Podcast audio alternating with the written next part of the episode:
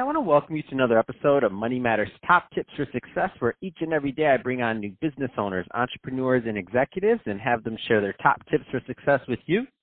My name is Adam Torres. You can follow me on Instagram at Ask Adam Torres to keep up with my book releases, book tour schedule, signings, all that other good stuff.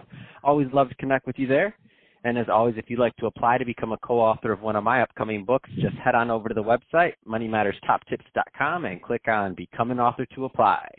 All right, so today I have Dusty Rollins on the line, and he's founder over at Oxford Business Services. Dusty, welcome to the show.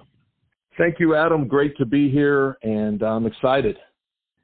Same here. I'm excited to get into what you're doing over at Oxford Business Services and how you're helping your clients. But before we do that, let's get a little bit into your background. So, how did you get started in your career and in business? Great question. I love it. So I, you know, I grew up in a boarding school in Asia, and so I had a unique uh, perspective on things. And when I came back to the states, I, uh, you know, did the dutifully journey to college, and you know, kind of. Uh, I, I I always tell people I love learning. I hate school. so I I muddled through that, graduated, and then uh, within within a quick period of time, I was working for a nonprofit group they realized I realized that I was unemployable. And so it was just not working. So I kind of went into business by default, if you will. Now I'm thrilled to death, right? Uh, but I went in by default.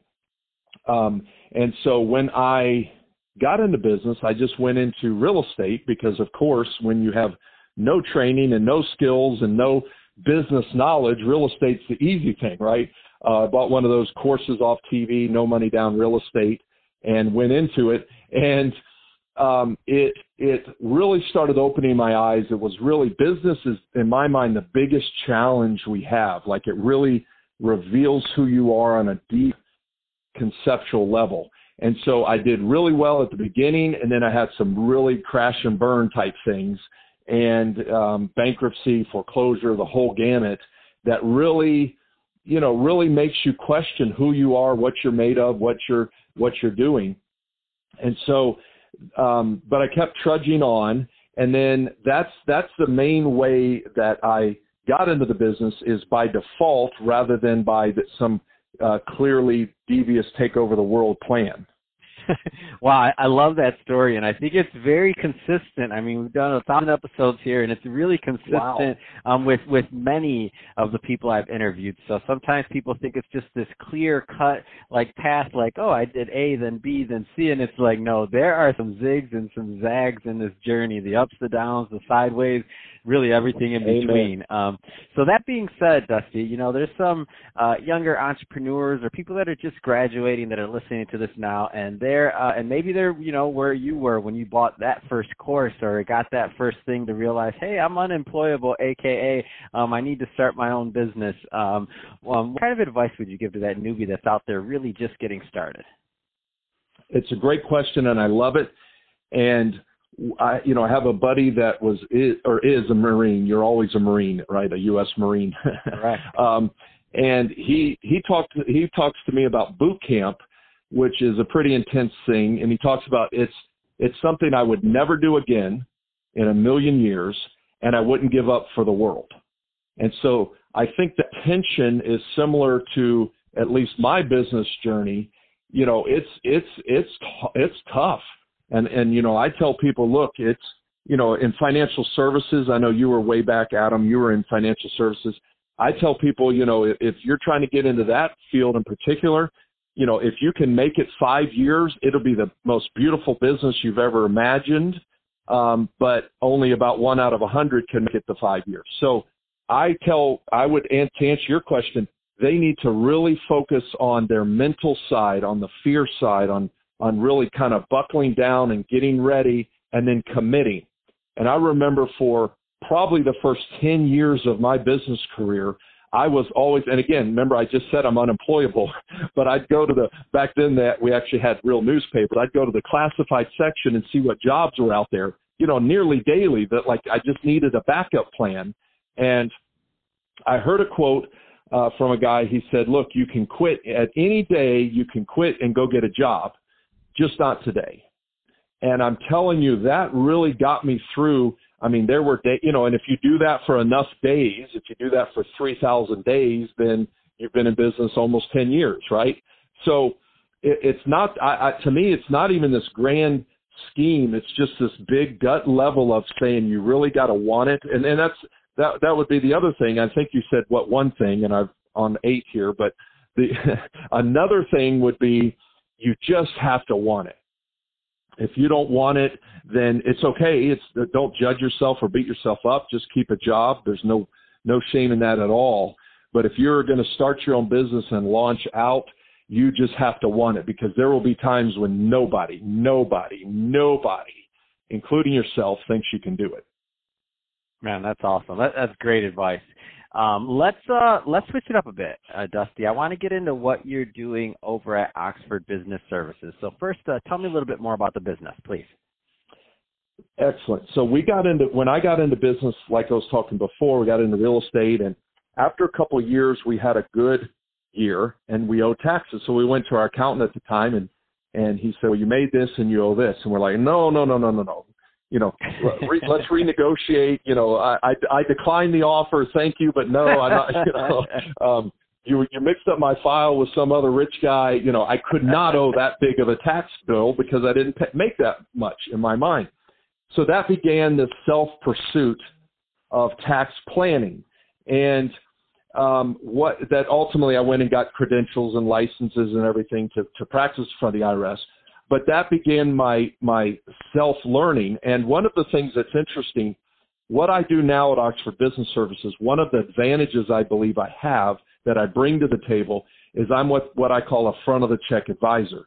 Meaning I have been there in those dark, deep moments when you borrow money, you put your family at risk, you put all your financial dreams on hold, you're borrowing money to write a check and sign the front of a check to pay employees to keep your dream going and a lot of times you don't they're employees you don't even care about you know like they're uh, like or, or they're talking behind your back. It's like this all this emotion. I under so when you have done that when you've signed the front of a check something on a gut level has shifted. And so i find a lot of these business owners i'm sure a lot of your listeners they have done that. We're front of the check people and yet all of our advisors, or this is what I typically find, all of our advisors are not. So if you're CPA or your tax advisor if they aren't front of the check people, there's going to be a level that they can't go to and they can't relate to you, which I can because I, I didn't get in the tax business first. I got into business first and then went into the tax business. That's awesome.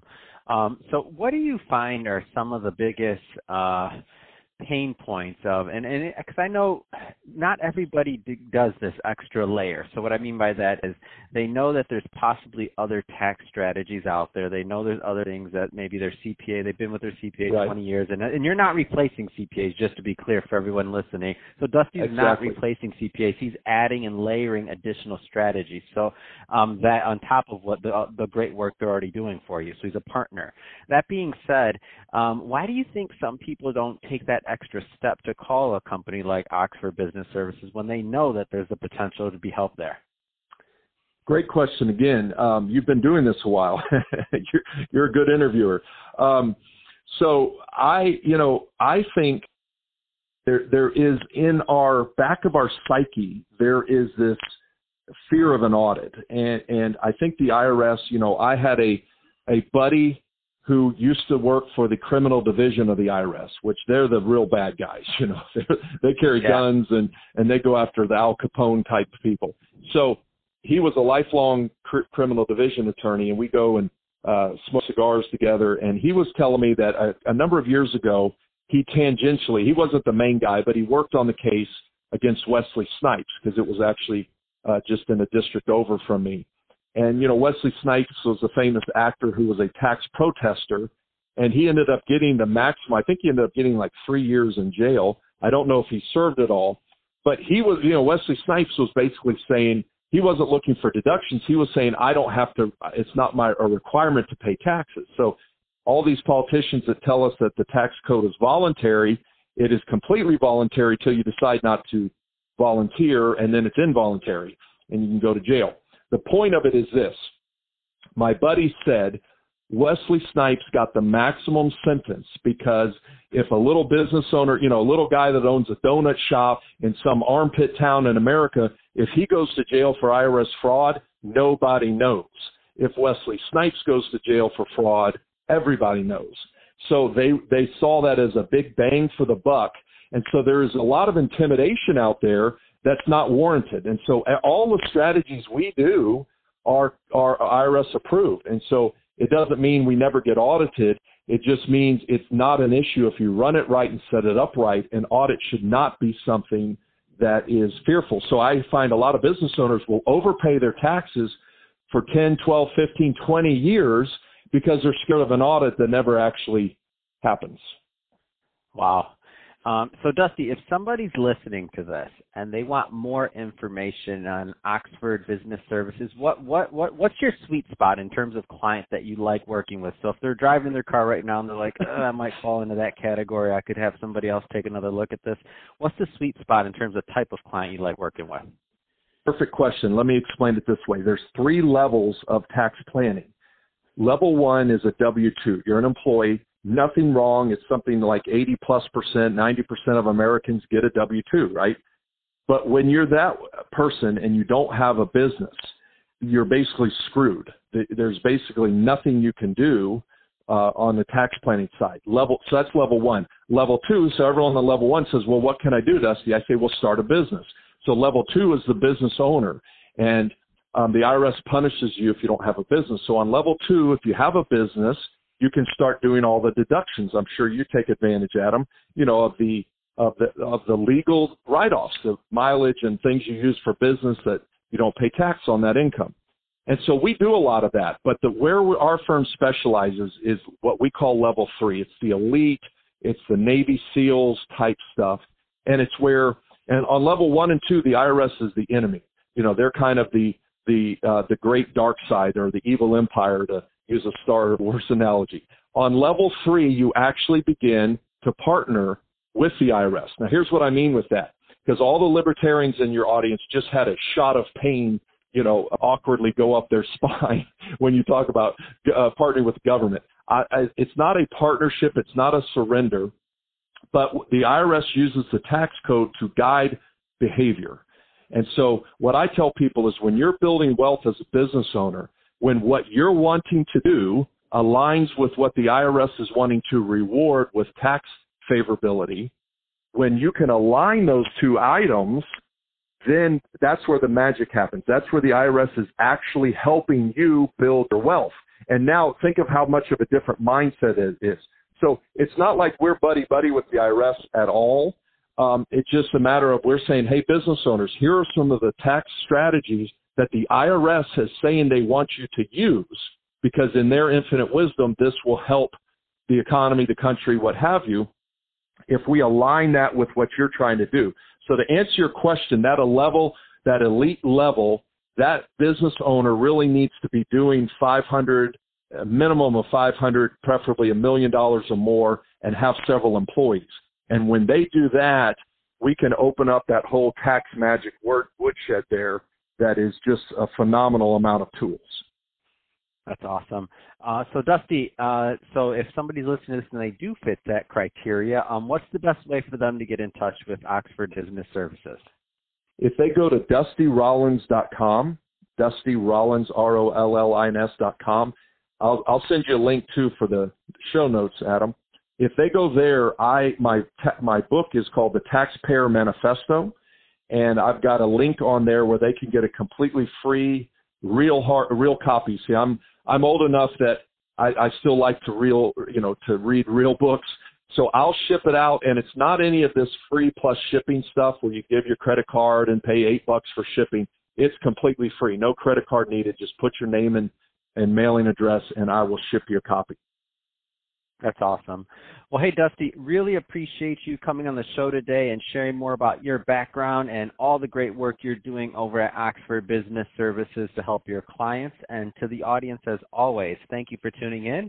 Hope you got a lot of value out of this. If you did, don't forget to subscribe to the podcast, uh, leave me a review on the Apple iTunes Store, uh, do all those great things we do to support our podcasters. I really do appreciate it. And uh, Dusty, thanks again for coming on the show. Thank you.